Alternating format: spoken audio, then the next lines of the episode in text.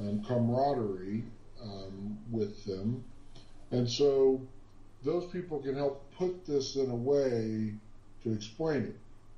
The defense, the defendant has to be on it and talking about it, and it has to. I keep coming back. It has to be genuine, but most of the time, I really don't need to hear from the defense lawyer.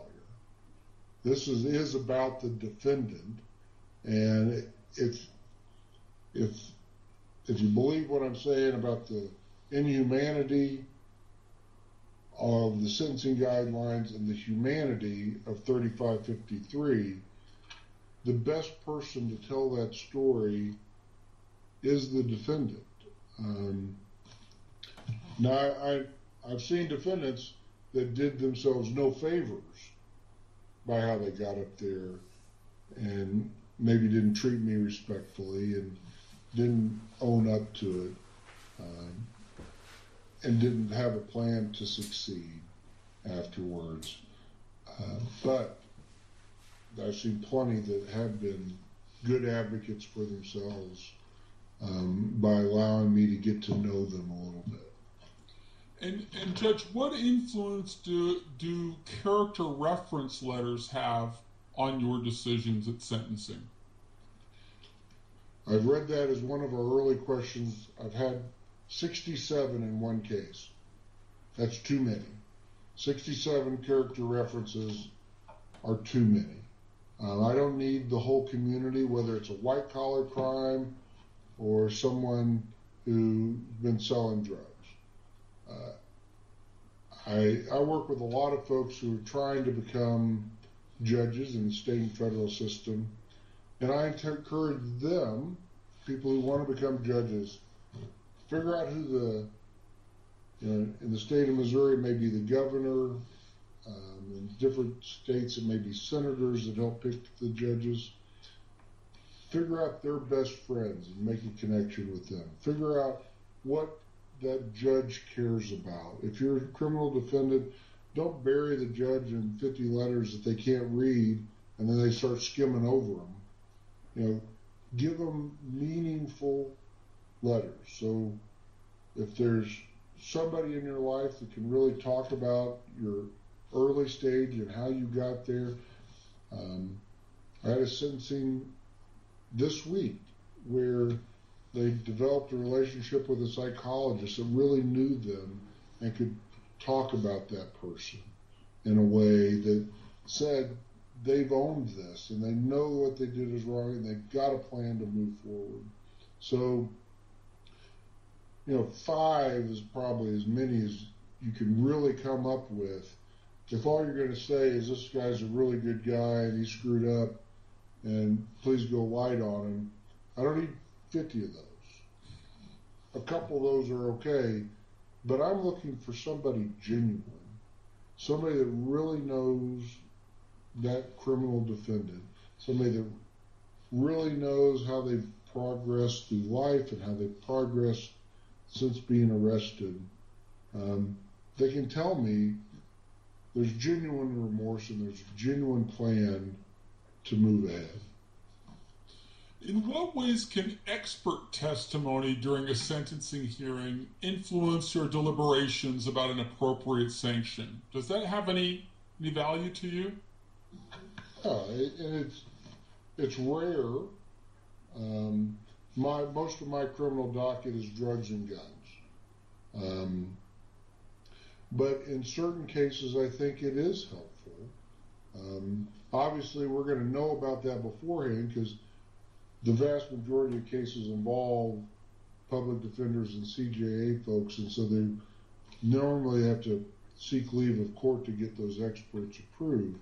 But they're mitigation specialists and typically higher sentence, sentencing guideline range cases that can be really meaningful.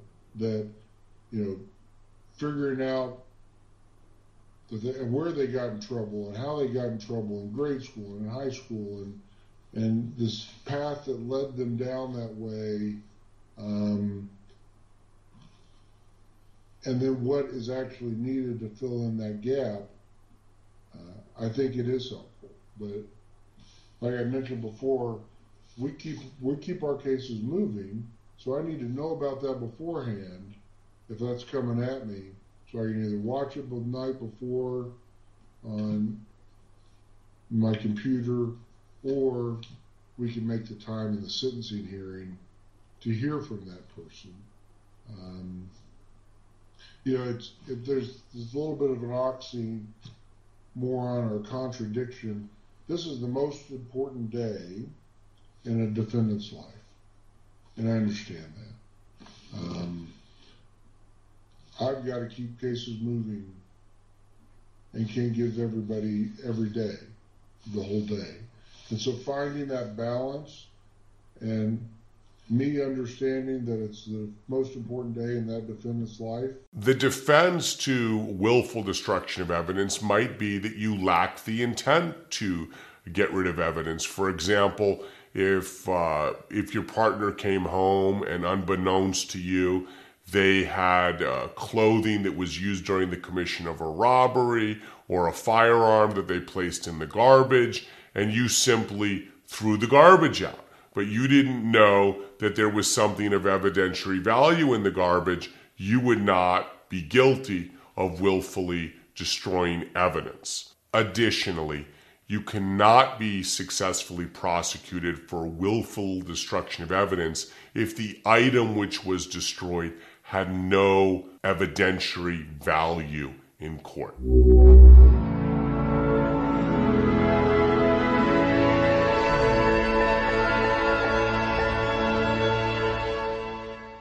Law to profit from any type of racketeering, uh, you know, activities.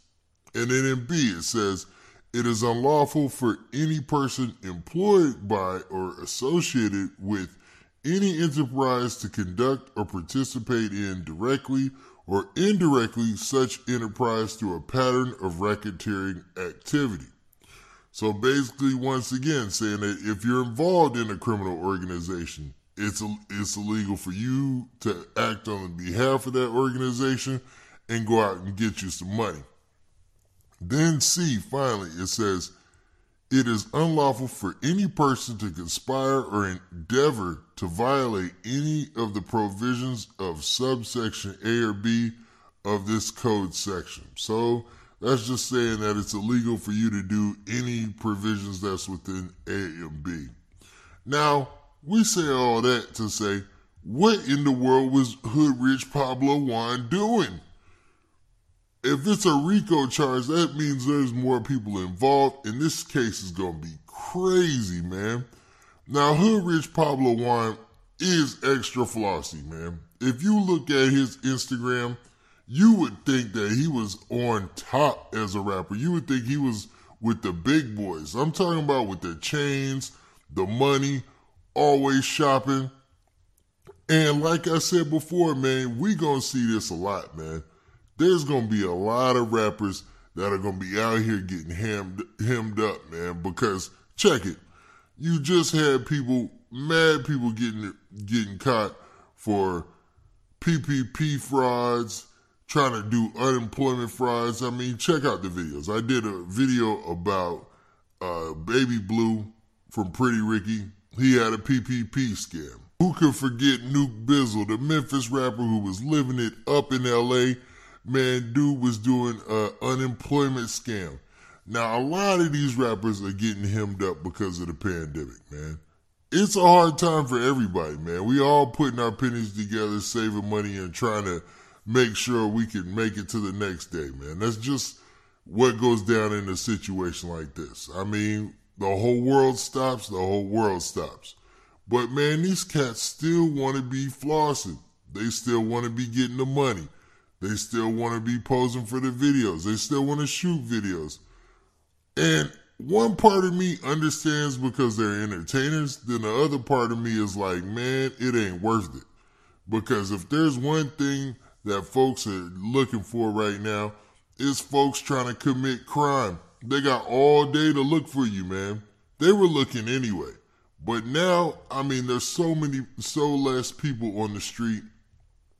So many people hunkered down. You're just sitting out there as a sitting duck, man. If you're doing anything illegal, stop because they're gonna be like, man, oh, this fool doesn't think we see this. Like, uh, you're scamming or you get money right now. Yeah, it's gonna last about a week, man. Just like with Baby Blue, man, from Pretty Ricky.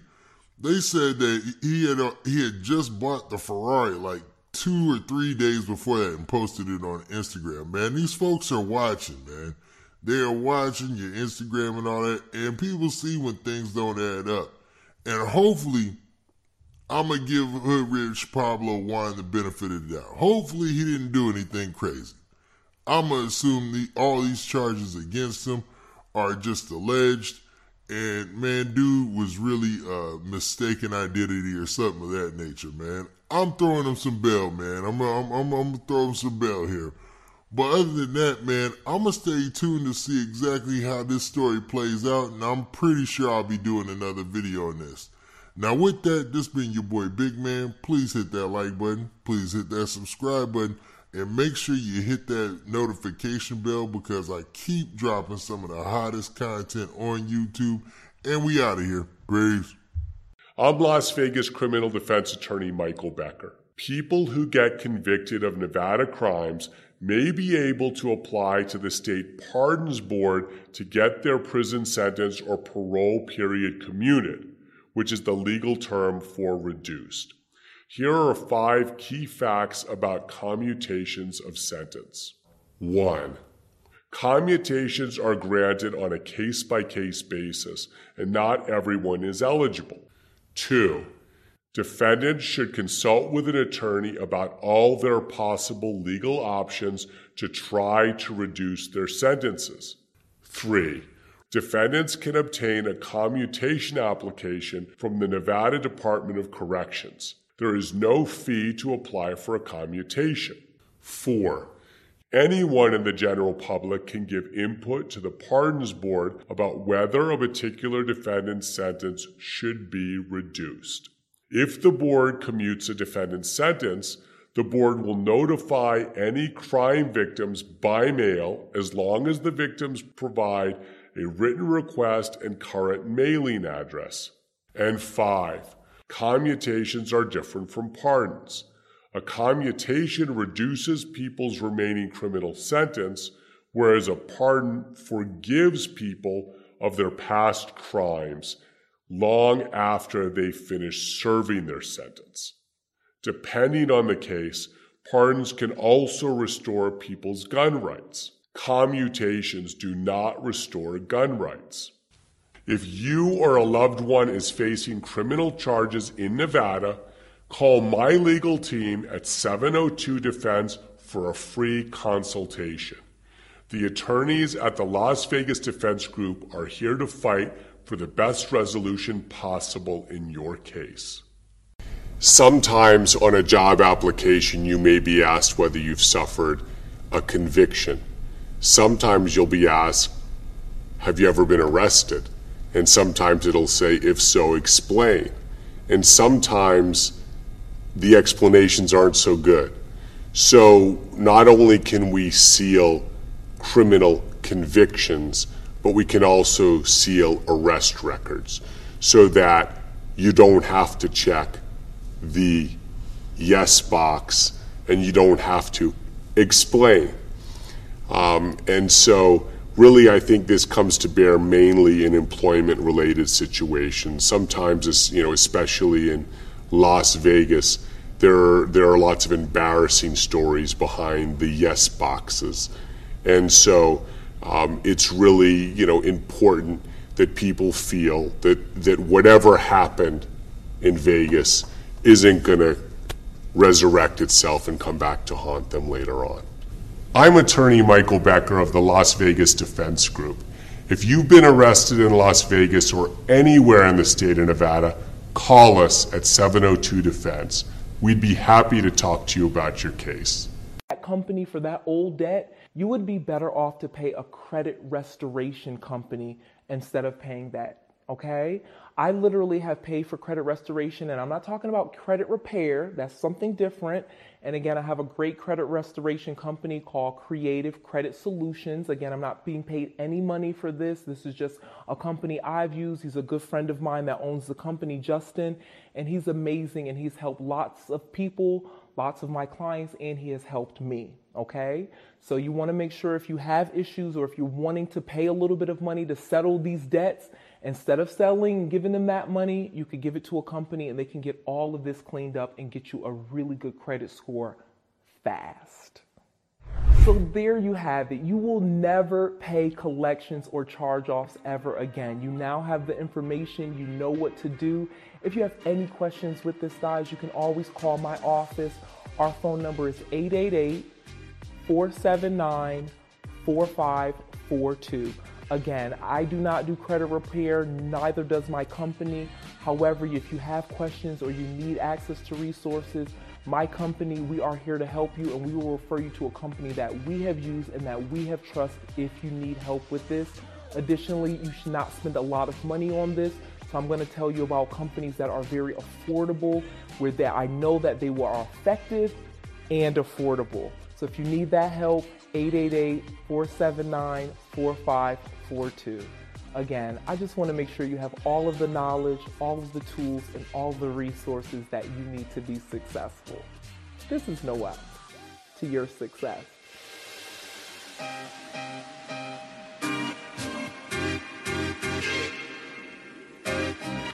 Willfully destroying evidence in the state of Nevada is a crime under NRS section 199.220. And willful destruction of evidence could involve uh, destruction of papers, for example, accounting records if you're being investigated for economic fraud. Uh, if you had files on your computer that were uh, relevant to a criminal investigation. Deleting those files could be willful destruction of evidence. If there was a firearm that was utilized in the commission of a, of a, of a homicide or shooting, uh, if you were to take that firearm and, and dig a hole in the desert and bury it or throw it into a body of water, that would be uh, considered destruction of evidence which in Nevada is a gross misdemeanor, punishable by up to 364 days in the county jail and or a fine of up to $2,000.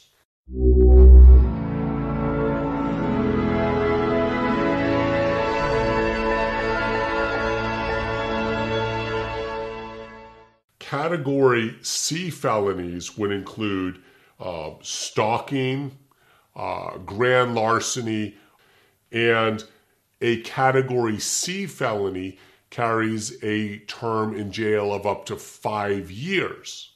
With a Category C felony, you're able to seek a record seal 12 years after the completion of your sentence.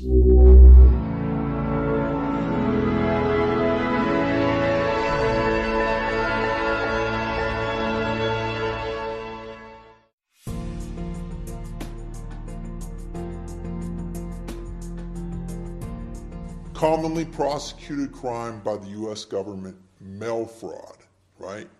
You'll often see this in white collar crimes, very common. What is it? How do they prosecute people, right? Those are the questions that we're going to answer right now. Mail fraud is broadly defined. It's defined by U.S. Code 18 U.S.C. 1341. It means to obtain money or property under false pretenses or to sell or distribute, exchange, supply, or use counterfeits. Now, does mail fraud only apply to mail being mailed out of state, or does it involve the use of any private or government mail carrier? Right? The answer is any use of mails falls within under the gambit of the mail fraud statute, like the U.S. Postal Service, a private interstate carrier, to commit any crime of dishonesty, theft, all of that will result in a mail fraud charge.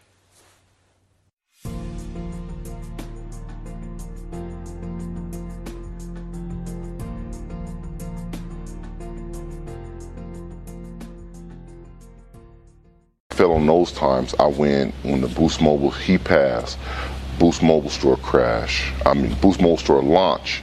I'm going through depression, lose relationship, lose the Boost Mobile store.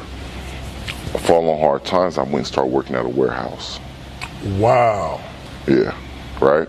You go from all that to working at a warehouse. That's humbling. I go from Yo, there's nothing worse. There's it, it's bad to be down, mm-hmm. but nothing worse than to go up and then come down. yo. That's tough.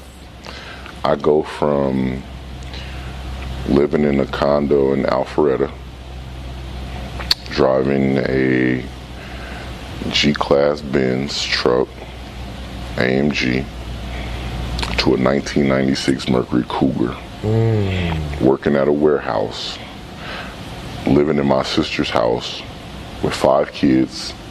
At the time, she had five kids in the three bedroom, four bedroom. I I made it uncomfortable. Yeah. I made the living uncomfortable. Yeah. I didn't even have a bedroom set. I had an air bed. The Mercury Cougar, the door didn't open from the inside. I had to open it from the outside. Mm. Listen to me. That's when I said, and I knew it looking back.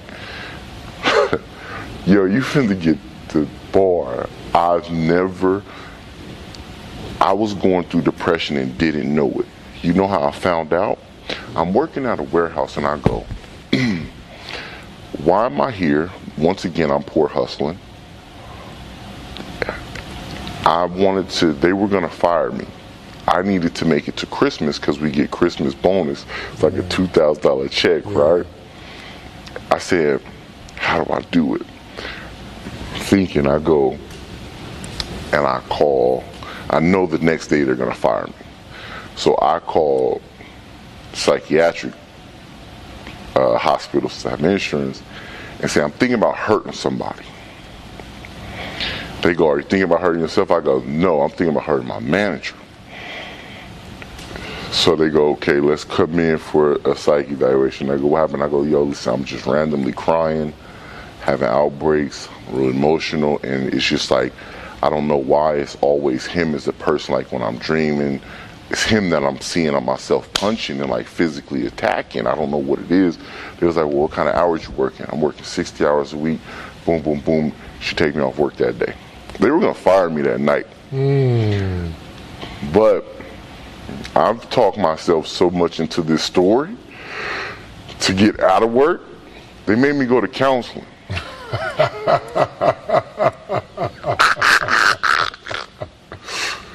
so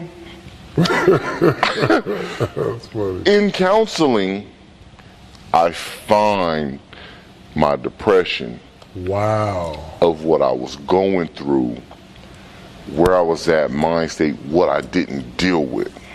What did you find out about yourself through counseling? Through the traumas that I was living through, I've never dealt with them. I was uncomfortable even talking about my best friend. Like, I've made it to where it didn't exist. So they taught me, and I remember she was like giving me different exercises, and she had to make me comfortable even speaking and acknowledging what happened, things that happened. It's okay, it's part of life. That I had to cope with that, with the fact that that relationship I had is gone. So after that, She had to deal with it head on. boom. Wow. So then I realized, it took me a little while, I went back, and um, when I went back to that job, it kicked in and said, Why are you even here? I got the bonus.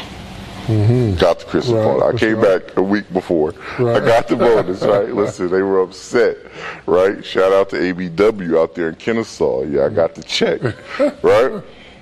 Um, I went and I said, why am I even here? I went to apply for Wells Fargo. I became personal banker. Gotcha. From warehouse, personal banker. Got back in my suit. Got it. right, right. So- Back to the old you. So I got back in my suit. Yeah. So uh, I got back in the suit. Um, and that's when I started learning banking products. I started learning that people couldn't get approved for business loans. They couldn't get approved for loans at all. Like the the ratio for people who get loans, I was giving loans to people who I would look and they would have like a two million dollar mortgage. What? Yeah, they would have a two million dollar mortgage. They can come and get a loan. Oh, you got a oh you got two hundred thousand? Yeah, nah, you can't get nothing. Hold on. A $2 million mortgage? Yeah, no, listen, I was working in Roswell, Wells Fargo. All right. People will come in, they have two million dollar mortgages. They will be able to come in and go, looking for a personal loan. They can come and get What distinguishes incest from sexual assault is that for sexual assault, the state would have to prove that the sex was non consensual. But for incest, even consensual sex is considered a crime in the state of Nevada if it's an incestuous relationship. Ostensibly, the state chooses to regulate it as a morality issue and to prevent inbreeding and increased risk of birth defect. compact, sedan, and they just find out when you get there. Right, right. Turo, you get to choose a car, no hidden fees, everything is clear as day. Mm-hmm. So that was the benefit. So with me, I was driving my, this is how it happened. Justin, new ACO. I got a rental car. I'm like, man, I, I don't care what car it is. I got a little small Ford, Ford like the small little, I think it was a Forte, I don't know what it's called. A small car. I had a meeting with Justin Owens, new ACO. I went to Target to go drop. We parked in Target. I went to the car. He hopped in his car. What car? It was S five fifty. I hopped in my my um, little small Ford. He clowned the heck out of me. Cause y'all about the same height, too. And he knows how much money I make. Right. He knows what I can afford. He was clowning me like, bro, why are you in that car? right. Like, why does it matter? Right. We just need to get to point A, point B. Nobody cares. Everybody knows I got it. Why does it matter? But he said he grilled me so much on my, on my whole ride home. I was like, man, I'm about to get in the car. I'm tired of this driving this. I'm tired of having to explain myself. that's how I end up getting the Tesla. So that's the question. Why would somebody not just um, rent a car from Hertz or Budget or a traditional rental car company versus Turo? Because you have more options for nicer cars. Gotcha, gotcha. What about credit checks and credit cards? I know you sometimes. Uh, there was a point in my life where you're so you say, okay, I'm gonna go get I'm gonna get a rental car, but you never know what they're gonna ask for. Yeah, exactly. Like, it, you know that my heart always. You don't know if you're gonna get it- Like, you're gonna get it They need not. credit card. Yeah, yeah, yeah, yeah. So Yeah. with Turo, you don't need to have a credit card. That's another benefit of it. Or the platforms like Turo, even a personal booking. All depends on how somebody wants to run their business. But usually with a traditional, you have to be a certain age. You have to put it on a certain deposit, deposit certain credit. Um, what else do they need? Sometimes you have to have a flight ticket to prove that you're not a local. True, true. Like there's true. certain car, of course they do it to protect their business. I understand, but some people don't have those options, so they need other options to be able to get a car to rent out. Gotcha. So, so they really, really Turo, they'll let anybody who has a driver's Of course, license. they, of course they go do background checks. Of course, there, there's a, a, a, a vetting process. Of course, all that, and of course the car's insured, but it's not as difficult as the Gotcha. traditional rental car. Gotcha, gotcha. And you can just find what you like, like something nice. That's Gotcha. the key piece. Gotcha. It's options. I got better So, options. so income potential. Walk me through income potential. Input potential. Depending on what car you have, it always falls around anywhere cash flowing. This is net profit. Cash flowing anywhere from three hundred dollars a month to even upwards of what I was making three thousand dollars per car. Mm. My Corvette was averaging sixteen hundred. My my Tesla was averaging twenty six hundred. Um, Profit. Profit, profit, expenses. profit, profit. This is literally profit. Um, my my C three hundred, it didn't perform as well. It was probably in the the eight hundred dollar range. So, all, but, but me, I have my receipts, so I show cash people flow is cash flow though. cash flow is cash flow. So you then compare your cash flow to the amount of time that it takes to manage the operation. So with me, I did it all by myself. I then hired one of my brothers at church to help me out with the check-ins and checkouts. But it wasn't labor intensive. I was still able to do my real business, my marketing mm. agency. I was still able to do the things that I really enjoy, going to church, hosting Bible studies, while managing these three cars. And I realized that the cars that I had leveraged the marketing deals that I was actually closing. And I mm. told people, yeah, I own a car rental company, small small fleet, three cars. I got a Corvette, Maserati, C300. They were so amazed at the fact that I was in this business that they weren't even thinking about the marketing no more. They was just signing the deal. Oh, tell me about the Corvette. tell, me, tell me about that story that you told me. How do I get in this? It was so it was amazing leverage. Where do we? Where do you keep all these cars? All right, all right. This is crazy. That's a good question. So um, initially, remember where I was keeping my cars? Target. Yes. Once I went from three and I turned up, I was parking the cars. I was trying to park the cars at Target. The Target um, g- general manager called me and said, um, "This is Matthew. Are you the one who has all these cars on my lot?" He said, "Yeah, you, you gotta move them." You're ODing right now. I, I did the most. I, I forced. You're ODing right now. I was getting away with the three cars, but as soon as I tried to bring them all there, then now I was like, all right, I'll move them. Can, can you give me like a week to figure it out? He said he was cool. He was super cool. Cool. I'll give you a week. I think it was during it was it was it was during a big weekend where they need they definitely needed the space. And now my cars are a big attraction. Everybody was taking pictures. You can see on the cameras. They showed me. Everybody was going around the cars, taking pictures near the cars, oh, all that crazy stuff. So I had to figure it out. I had to move all my cars to my apartment, one of my other apartments in Norcross. It was I got a picture of it. All my cars lined up in all the parking spaces. I got away with it for two weeks until they called me and said, You gotta move these cars. And by God's grace, by God's grace, as I was posting, every time I got a new car, I posted on my Instagram, like, look, I got another car. In terms of the severity of penalty, possession would be the least serious narcotic offense. Then would come possession for sales of narcotics would be more serious. Then actual sales of narcotics and finally trafficking of narcotics. And in essence, the penalties go up like steps uh, with each level of narcotics possession. Nevada narcotics laws are actually the harshest in the country. And even sale of a small quantity of narcotics can subject an individual to substantial periods of incarceration. As a matter of fact, under the Nevada trafficking law, sale of more than 28 grams of a controlled narcotic can subject an individual to life in prison upon conviction.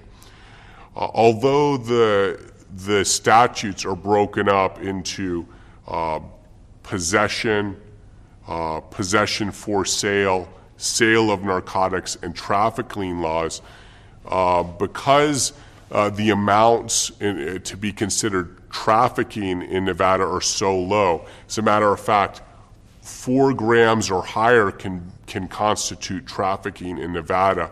Um, if you're charged for trafficking, you know you really need to obtain counsel because the penalties are very harsh here.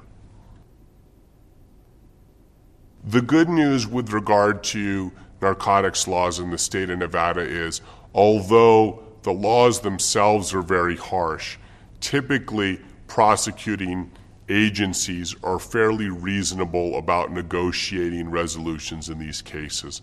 For example, um, one case that got a substantial amount of media attention was when Paris Hilton was arrested for possessing cocaine. And um, it was originally a felony charge. There was a lot of immediate media attention. Other celebrities and and certainly a lot of people that aren't famous, you know, go to Nevada, specifically Las Vegas, to, to have a good time, to party, uh, and choose to engage in narcotic activity. Um, most often, although the penalties uh, are severe, um, for a simple possession of narcotics, it's very common to be able to negotiate a resolution that involves a plea to a misdemeanor offense so that uh, a fun time in Las Vegas on the weekend doesn't necessarily turn into a lifetime of uh, difficulty uh, and a felony record. I'm attorney Michael Becker with the Las Vegas Defense Group. If you or a loved one has been charged with a criminal offense in Las Vegas or throughout the state of Nevada, trust in me and my legal team to get your case dismissed or otherwise negotiate a resolution that causes minimal harm to you in your future. The penalties depend on whether or not you have priors. For a first time offense, it would be treated the same as a DUI, alcohol. Um, minimum two days in jail, up to six months in jail. Uh, for a second time offense, it's a minimum of 10 days in jail. And for a third time offense within seven years, you're looking at a felony with a minimum one year in state prison. Additionally, you would be required to do a DUI class, which you could do online. You'd be required to attend a victim impact program, and you'd be required to pay fines and fees here in the state of Nevada, if you've been in an accident while driving with a prohibited substance, including marijuana, and someone's been injured, the penalties go up substantially. And you're looking at up to 20 years in state prison if you were in a DUI marijuana related accident where somebody was injured.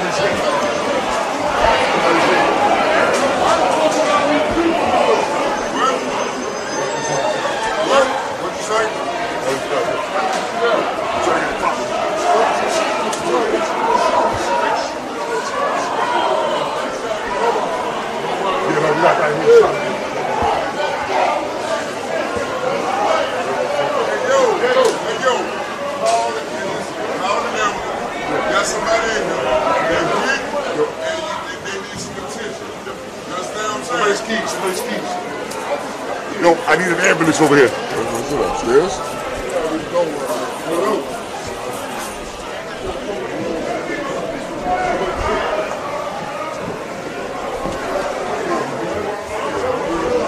No. That's just upstairs? Oh, I think they out here. What's he have on? That's just upstairs, though? Somebody got hit upstairs? I don't know.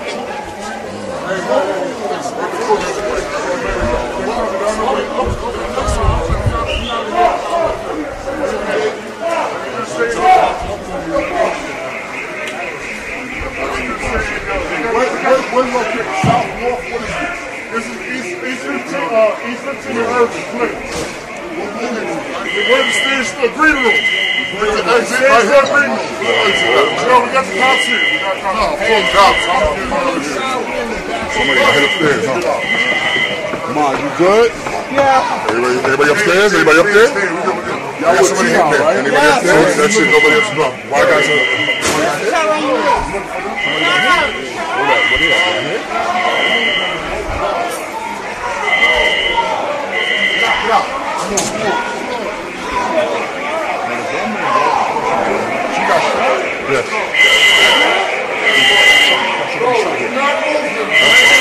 Boss!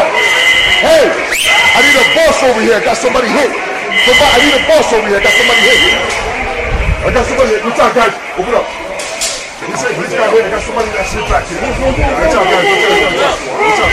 Out of the way. Get out of the way. Get out of the way. I got somebody that's hit back there. Right there, right there, right there. That's it. That's it. Come on, man. Come on. Bring out. We're good.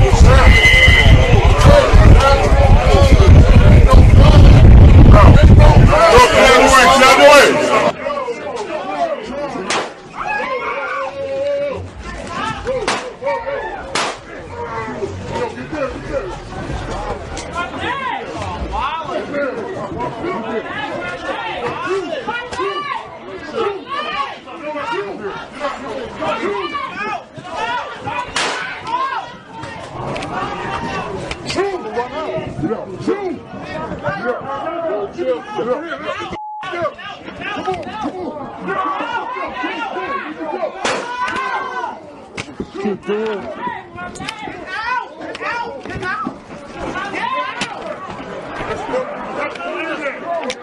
Popular hip hop podcaster arrested in connection with the deadly shooting at Irving Plaza last May faced a judge today. All right, as Lisa Evers shows us, federal prosecutors think they've got more than enough evidence to prove that he is the trigger man. There were some stunning claims in a case here at federal court that has disturbed many in New York's hip hop community. A federal prosecutor says a popular podcast host known for shooting off his mouth was also shooting off a gun inside Irving Plaza last May, but his attorney denies the charges. 31 year old Daryl Campbell, better known as multimedia personality Taxstone, went before a judge in federal court to be arraigned on two federal gun charges, including gun possession by a convicted felon. His attorney Kenneth J. Montgomery told me outside the courthouse Campbell is not guilty. We deny all those charges. In court papers, federal prosecutors say DNA retrieved from the Kel-Tec 9mm handgun on the grip, the magazine, and the trigger indicate it was Campbell's weapon, and that he fired the shots that wounded rapper Troy Ave and two others and killed Troy Ave's bodyguard, Ronald Banga McPhatter, last May. Montgomery says there's more to all of this. Obviously, there's going to be discovery turned over and more facts and perhaps 3,500 material in the federal system, so I'm going to reserve any comments about facts uh, until the appropriate time. Prosecutors say Troy Ave picked up the gun after being shot and that it's the one we see him allegedly holding in the video released by the NYPD. In court, the pro- There are a variety of circumstances in which self defense may become an issue in a criminal case. Uh, it could be a situation where somebody uses deadly force and they've killed somebody, and the defendant is claiming, I used that force to protect myself or to protect somebody else because under the law in the state of Nevada, you have the same right to defend yourself as you do to use self defense to defend somebody else who's in a position of vulnerability.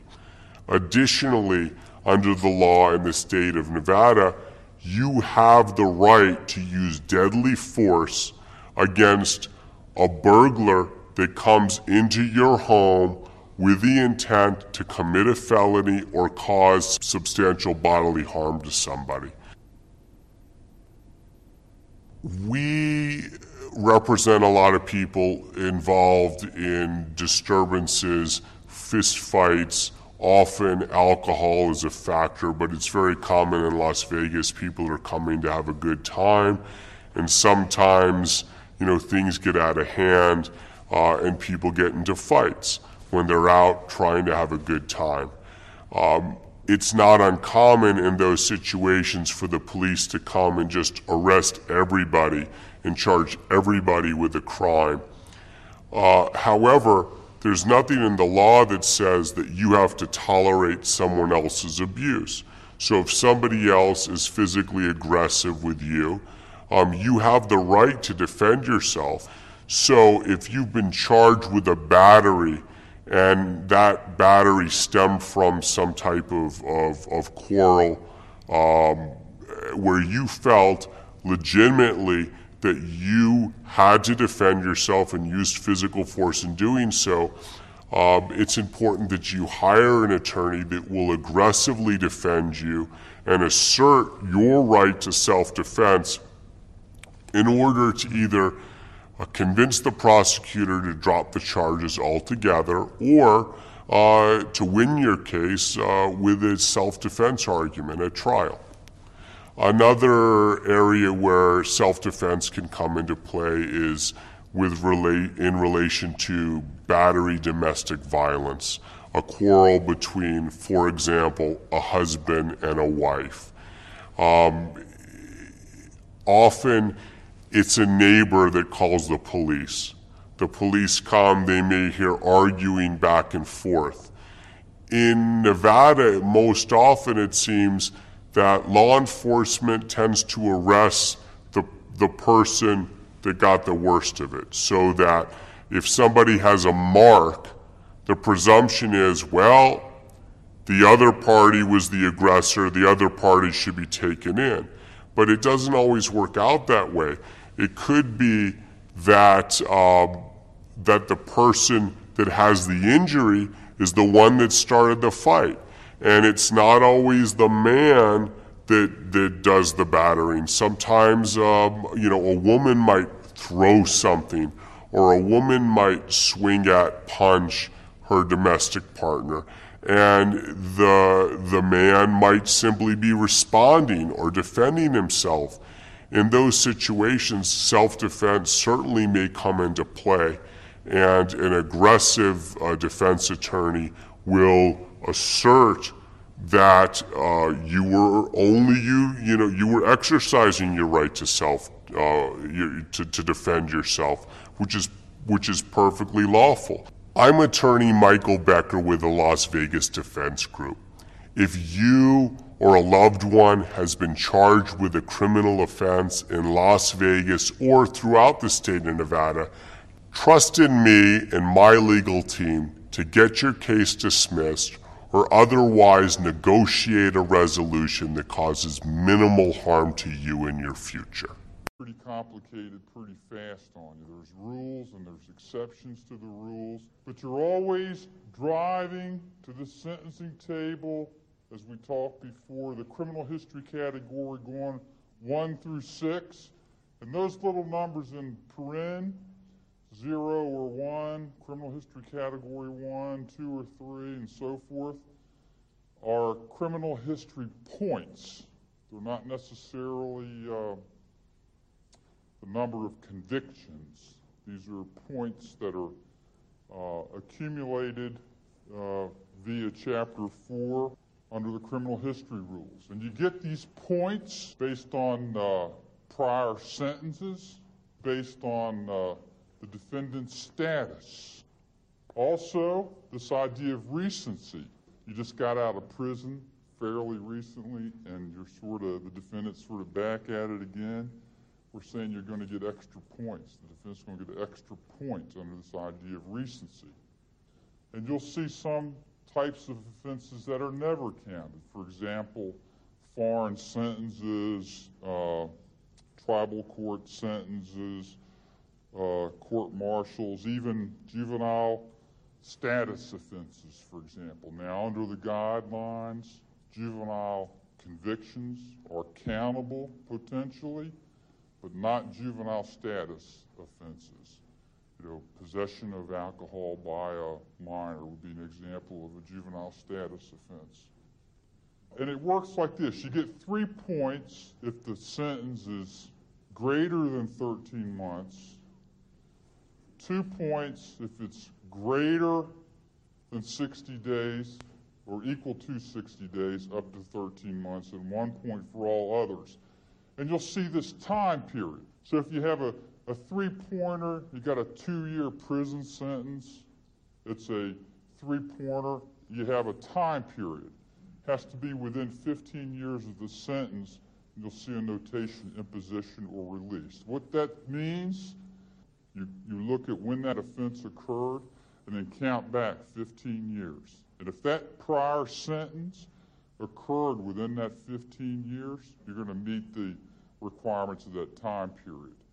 If that prior sentence occurs before that 15 year period and the defendant got a prison sentence and was released within that 15 year time period, it's also countable. Okay, these time periods are important to keep in mind. So, this is for prior offenses committed at 18 or older. These are adult um, prior sentences. And I'm, as I mentioned earlier, you also count sentences that occurred before uh, age 18. And it's a little bit different. Here you get you get a three pointer if uh, only if convicted as an adult, and the sentence has to be greater than 13 months, and it's the time period is within 15 years of the sentence, imposition, or release. A two pointer for greater or equal to 60 days up to 13 months. You have a time period there within five years, and a one pointer for all others. Now, there's some other important determinations you sort of have to be mindful of as you do the criminal history rules, and we can't point them all out for you, but the key ones, especially for you new folks, the key ones to be looking at is the relationship of prior sentences and uh, relevant conduct. Under 4A1.2A1, it says the term prior sentence means any sentence previously imposed upon adjudication of guilt for conduct not part of the instant offense. If you had a drug case, for example, where you had relevant conduct from a prior sentence being included in, in the current offense conduct, okay, you're going to include that in the offense and not count it as prior as a prior sentence. It gets a little complicated, but you know, on that point, but the basic rule is if it's part of the instant offense, if you pulled that conduct out of a state sentence and put it into the the, the current offense to do the guideline calculation, you're going to include it um, as uh, you're not going to include it as a, a prior uh, sentence. The other point is uh, related prior cases. Related cases are treated as one sentence for purpose of the criminal history calculation. On page 293 of the guidelines manual, 4A1.2A2 says prior sentences imposed in unrelated cases are to be counted separately, and prior sentences imposed in related cases are uh, treated as one sentence, one sentence for purposes of uh, 4A1.1.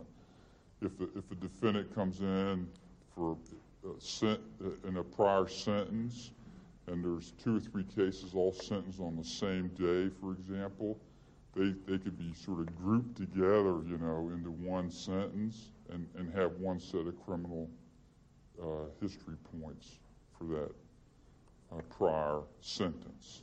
So you want to be mindful to take a look at related cases. The other point you want to be mindful of are prior revocations of supervision. Sort of like the question, well, how do, how do the guidelines treat a, a prior sentence where there was also a, a probation sentence where then the probation. A person's home is their castle. And it's a rare occasion that law enforcement is going to violate the sanctity of your home. But if law enforcement does knock at your door, you would ask them, Do you have a warrant? If they have a warrant signed by a judge, let them in. Law enforcement may also try to get your consent to search. They may step in when you open the door and say, We're going to search your home. At that point, you absolutely have the right to say, No, I need you to leave. You don't have my permission to search. The only circumstance that the police can come into your home without a warrant would be if there was an exigent circumstance, such as a health and safety check, if law enforcement had the reasonable belief that someone in your home might be injured, or if they are in hot pursuit of a fleeing felon who just ran into your home. The bottom line is you have the right to be secure in your home and you have the right to say no to the police if they try to search your home without a warrant. We're going to consider those things that occurred in avoiding detection or responsibility for the offense of conviction. And those things may be occurring even after the offense of conviction, but there's some attempt to avoid detection or responsibility. Still, temporally, it's expanded a little bit, but there's still this nexus, this connection with our offense of conviction. Now, under A1, the who is going to be everything the defendant did. We have, uh, you know, a lot more legalistic type language. We say if the defendant committed an act, or if the defendant aided an act, or abetted it, or counseled it, commanded it, induced it, procured it, willfully caused it. But basically, it's like, did the defendant do it? But we're also going, in some instances, look at the acts of others. Now, the acts of others, we require a further analysis to occur. And this we refer to it as our three-part analysis. First, you have to determine the scope of the defendant's jointly undertaken activity. And then you have to make the determination, well, these acts of others, were they in furtherance of this undertaking my defendant was engaged in? Would a reasonable person have foreseen that engaging in undertaking with other people, that they may have done these kinds of acts in furtherance of this undertaking? The defendant committed the robbery, okay? So now we're asking about this, the specific offense characteristics of Chapter 2 consideration. We know A1 covers Chapter 2 considerations. And the question is, was a firearm possessed? Well, the analysis is this act occurred during the offense of conviction. He possessed the gun during the offense of conviction. It was an act that was committed by the defendant. The defendant did it during the offense of conviction. It's relevant.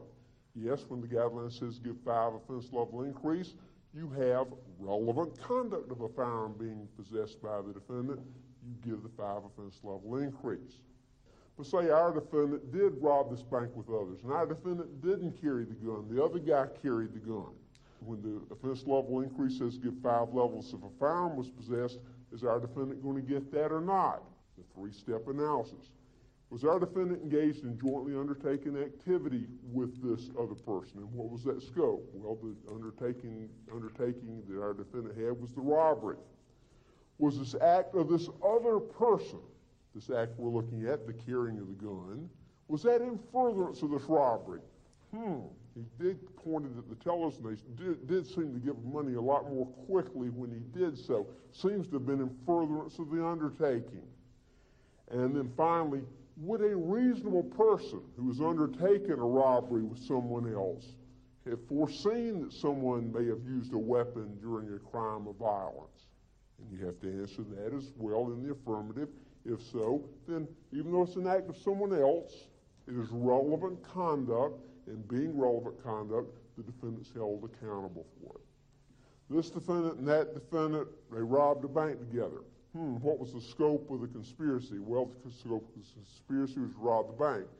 Sometimes the conspiracy and what the defendant has undertaken are mirror images of each other. They are one and the same. But that is not always the case. The scope of the criminal activity jointly undertaken by the defendant is not necessarily the same as the scope of the entire conspiracy. The examples would be uh, the defendant is, is convicted of a conspiracy count, uh, and the conspiracy count has your defendant and 100 other people engaged in a conspiracy to import drugs on hundred different occasions into the country. Well, your defendant is criminally responsible, criminally liable for this conspiracy, having been convicted of it. But for sentencing purposes, we say, well, what this defendant undertook may not be the same as this entire conspiracy. And you have to look at the facts and say, well, this defendant's undertaking actually was the importation of drugs on three occasions. Out of those hundreds of importations, this defendant was engaged in three of those. You have narrowed down from this entire conspiracy the, the undertaking of this particular defendant. Reasonably foreseeable. Uh, we have that language about reasonably foreseeable. Reasonably foreseeable is the language in our three step analysis, three part analysis for holding the defendant accountable for the acts of others. As such, reasonable foreseeability applies only to the conduct of others, it does not apply to the acts of the defendant. For instance, the defendant is convicted, say, of the conspiracy. And the act of the defendant in the conspiracy was the defendant brought in the bag of drugs that contained two kilos of heroin. Well, turns out the defendant says, Gosh, I had no idea I was bringing in heroin. I thought it was cocaine.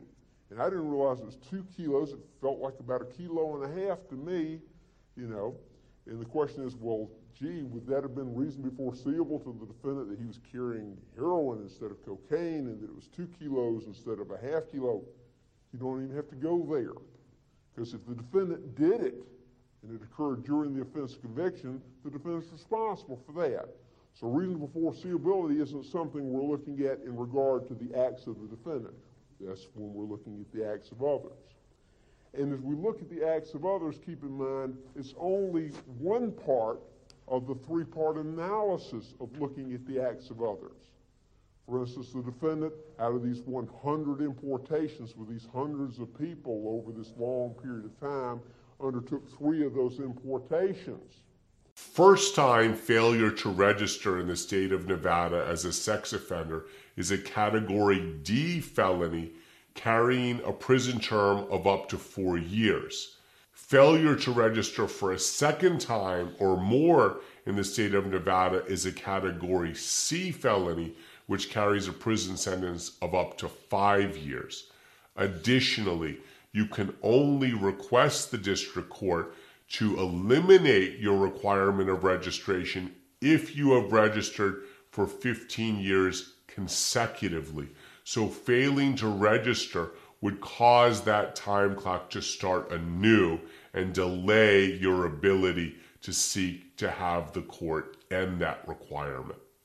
Hello, I'm Michael Castile, an attorney with the Las Vegas Defense Group. Other than the crime of murder, in Nevada, sexual assault is the most serious offense you can face in this state. If you are convicted, in addition to facing a lifelong prison term, you're also required to register for life as a sex offender. Even if eventually you are paroled, it may be difficult to land a job with this on your record.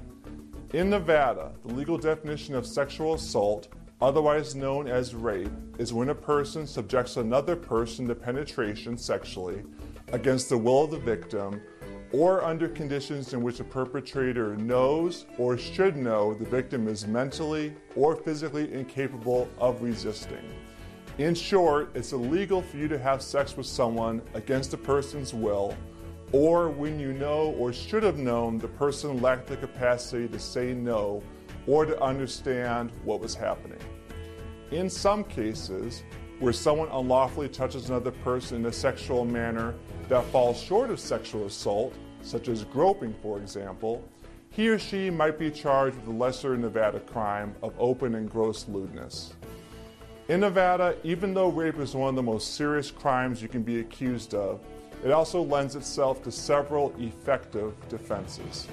The following are some of the strategies a defense lawyer may employ in Nevada sexual assault cases. Number one, false accusations. Judges and prosecutors know that innocent people can be falsely accused of rape, whether it's out of anger, jealousy, revenge, a way to win child custody, or just an honest misunderstanding. If your attorney can raise a reasonable doubt by showing that someone may have falsely accused you, your sexual assault case should be dismissed. Number two, lack of proof. Unless there was a video recording of the incident, sexual assault can be extremely difficult to prove because it often comes down to a case of he says, she says. As long as the state cannot show guilt beyond a reasonable doubt, sexual assault charges should be dropped. And finally, number three, consent. Rape is forcing someone to have sex against their will, or when they're too incapacitated to resist. Therefore, if your attorney can show that the victim gave his or her consent to have sex, the Nevada sexual assault charges cannot stand. If you or someone you know has been charged with sexual assault, please don't hesitate to contact our law office at 702 Defense to arrange for your free consultation or visit us at 702defense.com for more information. Thank you. to facilitate the marketing to YouTube, to TikTok, and etc. Right? Cost me fifty thousand in expenses, which means that out of my hundred fifty thousand, spent fifty. Now that means that I'm netting about a hundred thousand. Right? I'm netting one hundred grand here. That's my that's my take home. Okay. Now that I'm netting one hundred thousand dollars here, now let's talk about the tax side. And by the way this is a simple example. Again, simple. There's a lot of more, there's more variables that go into this. And that's why you want to talk to a CPA or a tax professional or an attorney because I'm not going to go into every variable here. I'm only going to state the simple, the simpleness of it so you understand how this works, okay? Now, I'm netting 100K. Now that I'm netting 100K, guess who, guess who now wants their money? right? Uncle Sam. He's like, hey, I need my cut before you keep whatever's left. So now Uncle Sam comes into play, right? Now that Uncle Sam is here, the first thing that you have to pay when you have your LLC and you're taxed as a sole proprietor, right? Um, first thing you're going to pay is self-employment tax. Now let's break down self-employment tax. Now normally, if you just transitioned over from working um, from working at a job and then you moved over into a business, you probably saw that that F word, that FICA, right? You saw it on your paycheck, right? Every time you got your check from your employer. Now, normally when you were working at a at a job, normally that that FICA tax is split in half, right? So you pay half of the FICA tax, I believe 7.6%, and then the employer pays the other 7.6%. And from there, now you pay half, the employer pays half. But guess what? Since you're a sole proprietor and you're taking on the entire business, you have to pay the full. Uh, you got to pay the full self-employment tax, aka the FICA tax, which is Medicare, Social Security. You got to pay 15.3 percent on your net. Okay, you pay the whole thing now as the entrepreneur, right? So if it's 15.3% that I got to pay on my 100 grand, that means that I got to cut a check for $15,300 right off of my 100K, right? 15, 15,300. That's a lot of money, okay? It's a lot of money. Now, of course, you know, you still made money. That's great. But now we got to start lowering, we got to start fig- figuring out how to minimize our exposures. But you pay 15,300. Well, 15,300 on a monthly basis is $1,275 a month. If we were looking at it like having to write somebody a check every month, you're writing a check for $1,275 to the government, right? What, what could you be doing if that money was actually in flow? Like you kept that as cash flow to pay for advertising, marketing, and etc. Right? But I got to write the check out for fifteen thousand three hundred. Self-employment tax that I got to pay. Now, after I'm done paying self-employment tax, I'm not done there, right? Government got a lot of ways to be able to get into my pockets here. The next thing is federal and state taxes. Now, let's just take me for an example. On my personal now on my personal tax return, right? On my tax return, let's say that my taxable income is eighty thousand dollars that I that, that that's taxable income for that year. If my taxable income is 80 grand, let's just say I'm paying in total between federal and state. Oh, by the way, and I live in the city too, Philadelphia. They pay, I gotta pay city tax, local tax. Expensive. Now, on top of federal, state, let's say federal, state, local, I'm not even taking into account other type of taxes that are out there. Let's say it's around about 25, uh, 25% that I got to pay in tax on my taxable income. Well, if I'm paying 25% on my 80 grand of taxable income that I have, I got to push out another check for about $20,000, right? Now, that $20,000 is about $1,666 a month as another check that I got to write to the government on top of my self employment tax that I got to pay. Okay?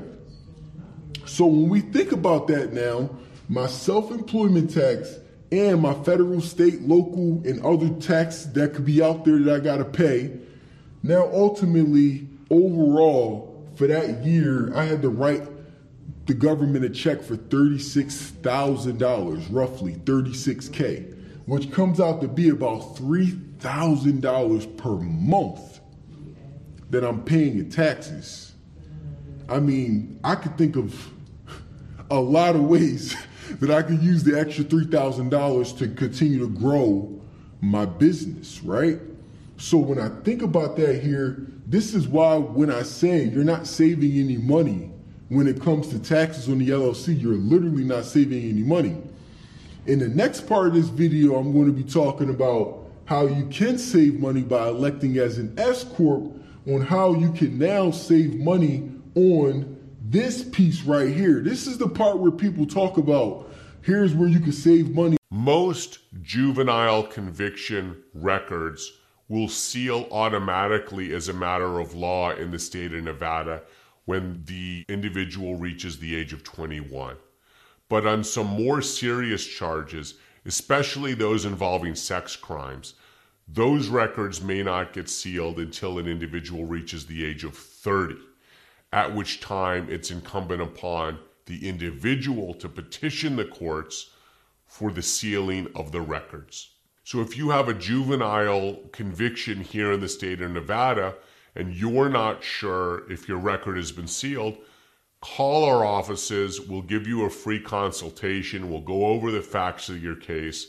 We will be able to determine whether your record has been sealed.